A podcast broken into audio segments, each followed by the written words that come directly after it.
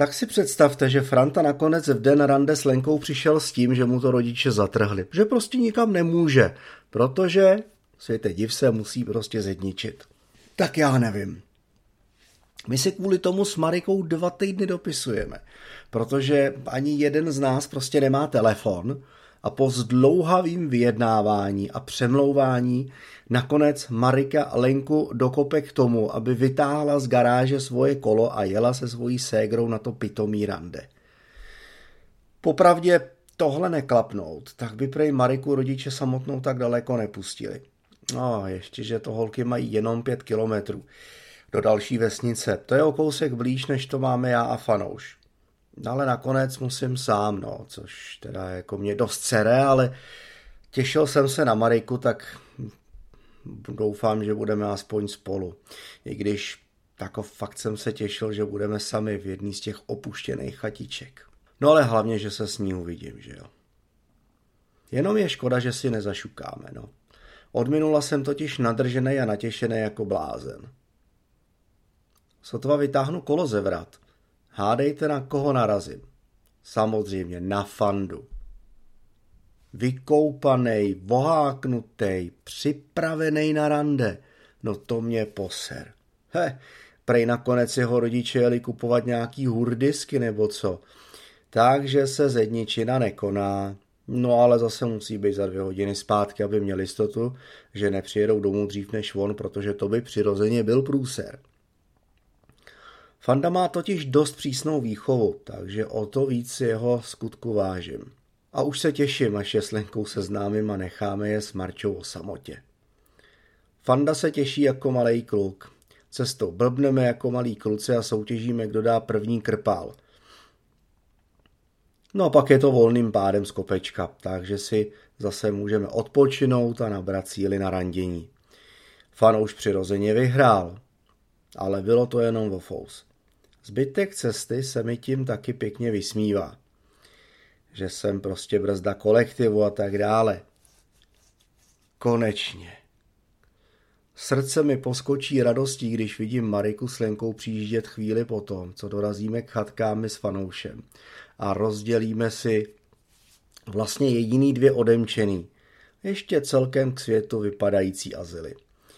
Jenomže Marice ani Lence se ty chatky nezdají zrovna útulný, takže nakonec volíme možnost, že proti sobě vyrazíme pomalou procházkou okolo rybníka. Každý pěkně z jiné strany. Je vidět, že si Fanda s Lenkou padly do oka. Fanouš, to je taková veselá kopa. A Lenka, ta se v jednom kuse chechtá. No a my se s Marikou celkem couráme. Nemáme totiž v plánu je hned potkat. Marika vybírá takovou malou odlehlou mítinku, kousek od lesa a dost daleko od cesty. Tak, aby nás nikdo nerušil. Je pěkně ukrytá za vysokou trávou, takže by nás neměl rušit vůbec nikdo. Kumy mám ještě dvě od minula, takže dneska další poslouží pro naši slastnou chvilku. Dneska chci ale já nahoru, takže musím obětovat svoji bundu, aby se Marika neumazala od trávy. Má na sobě jenom sukínku. Takže slíkání odpadá. Ani dokonce kalhotky nemusím sundavat, prostě je stačí jenom očoupnout. Nádhera. To mě teda kalhoty od teplákovky dost překáží, ale za chvíli na to zapomenu. Vůbec zase zapomeneme na okolní svět. Navíc ale musíme dost spěchat, aby se fanouš stihnul včas vrátit. No, po chvilce líbání je to stejně rychlovka, co vám budu vykládat. Zjišťuju, že jak si ho věčně honím nad obrázkama oblečených modelek, moderátorek a dalších různých celebrit v časopisech, tak mě prostě dost vzrušuje, že je Marika oblečená. Ale je to stejně krásný. Jak je zase vlhká, voňavá, roztoužená, jak se těší, i když ví, že jí to bude ještě pořád bolet. Zrušuje mě i to, že musím opatrně, aby její utrpení nebylo takový. Nádherně hřeje, je taková krásně měkká a hebká. A jak mě u toho líbá a poprvé při líbání dokonce zapojí i jazyk. Ano, vážení, úplně poprvé. Je to tak nádherný a povznášející pocit, že jsem prostě po pár přírazech hotový. No co, no. Každý začátek je nějaký. Musíme jít. Natáhnu kalhoty a oba s výrazem nevinátek vyrazíme k ohništi, kde parkujeme svoje stroje. Mám chutí znova vojet. Jo, prostě ještě na rozloučenou. Znova jsem dostal chuť, vzmužil se. Tohle totiž bylo dost málo a hlavně rychle. Aby ne, po takové době. Marčo, já mám na tebe zase strašnou chuť, zašeptám spiklenecky. Marča odpoví, že ona na mě taky, ale že už prostě nemáme čas. Fanou s Lenkou už totiž čekají, ale stejně to bylo hezký. No jo, jenomže fanouš to celý skazí tím, že je prostě nervózní. Popadne kolo a peláší domů. Jistota je prostě jistota. Ty mě dojedeš, vole, já musím makat. Ani len se nedal pusu, jsem si teď všimnul. No ale to je jejich věc. Já holky prostě ještě kousek vyprovodím do té další vesnice, odkud to mají domů kousek. Na kopci nad vesnicí se s Marikou naposledy obejmeme a obavíme, že to je minimálně na další dva týdny. Smutně otáčím kolo a vracím se zpátky. Ne, tohle nedám. Musím ještě někde zastavit a vyhodit si ho, to bych puknul. Jsem totiž natlakovaný jako papiňák. Po pár minutách zastavím na nádherný odlehlý polní cestě. Opřu se i s kolem ostrom, vytáhnu ho z kalhot, zavřu oči a představuju si, jak šukám Mariku na stojáka. Zase jsem hned hotovej. Kurva, co se to děje? Budu muset víc trénovat, nebo mi začne říkat Fredka. No nic. Utřu to bílý svinstvo do kapesníku a šouravým tempem vyrazím k domovu. Ty snad to fanda stihnul. Jsme domluvený, že mi v neděli donese dopis pro Lenku. Přiložím ho do jedné obálky k dopisu, který píšu vždycky Marice.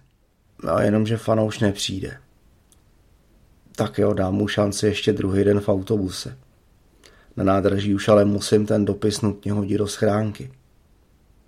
Fanouš sice jede, ale dopis prej žádnej nemá. Nestih to. Rodiče ho potkali cestou domů a výmluva, že se byl projet, prostě nezabrala. Takže příště asi jedu sám. Navíc je ale otázkou, kdy bude nějaký příště. Proč je to otázkou? No, protože eh, naši vlastně včera večer přišli s tím, že už se pomalu začneme chystat na stěhování do našeho nového domečku, který koupili, včetně té velký zatracený veterinární kliniky, co si mamina pronajala. No fakt se těším, úžasný. Mně se tam tak nechce, mně je tady dobře, mám tady kamarády z dětství, mám tady babičku, mám tady dědu, mám tady svoji zašívárnu v garáži, mám tady možnost parkovat kolo, když si koupím motorku, budu jí mít kam dávat. Co bude tam? Ještě jsem to ani neviděl pořádně a můžu říct, že tam bude pěkný prd. Tím jsem si víc než jistý. Poslední, co by se mi chtělo, je hledat si v mém věku nový kámoše. Hrajou vůbec fotbal? Umějí hrát hokej? Fanděj sportu a nebo jenom chlastají? No, podle toho, co jsem viděl v naší třídě, bych typoval, že jenom chlastají. Teda ale my budeme řidická sorta. Ono snad jediný trochu normální týpek z naší třídy je Jura. Ten má totiž o dva roky starší holku. No už je dospělá, tlačí ho do normálního života. Takže s ním se dá relativně normálně bavit. No a taky spolužák, kterýho jsem potkal na letním čundru. Ale s tím se dá normálně bavit jenom u vodky a u piva. Ale je v pohodě. Zakládáme spolu kapelu, i když nikdo z nás neumí hrát na žádný hudební nástroj, i tak je to sranda. Skládáme legrační texty, když je čas a když zbytek tý jeho bandy prostě ve třídě chybí nebo někde chlastají. Ale uvidíme, nebudu házet flintu do žita. Jenom jsem tímhle chtěl říct, že se mi do té vesnice pranic nechce. U nás tuhle vesnici dost nemají rádi. U nás myšleno jako u babičky a u dědy je to prostě braný jako takový poloměsto a tyhle poloměšťáci nám vesničanům vždycky spíš škodili a posmívali se, protože si machírci mysleli, že jsou něco víc. Ale to pre jenom z té jedné části. Ta druhá, kam se stěhujeme vy, tam by to mělo být v pohodě. Tak uvidím. Nechám se překvapit.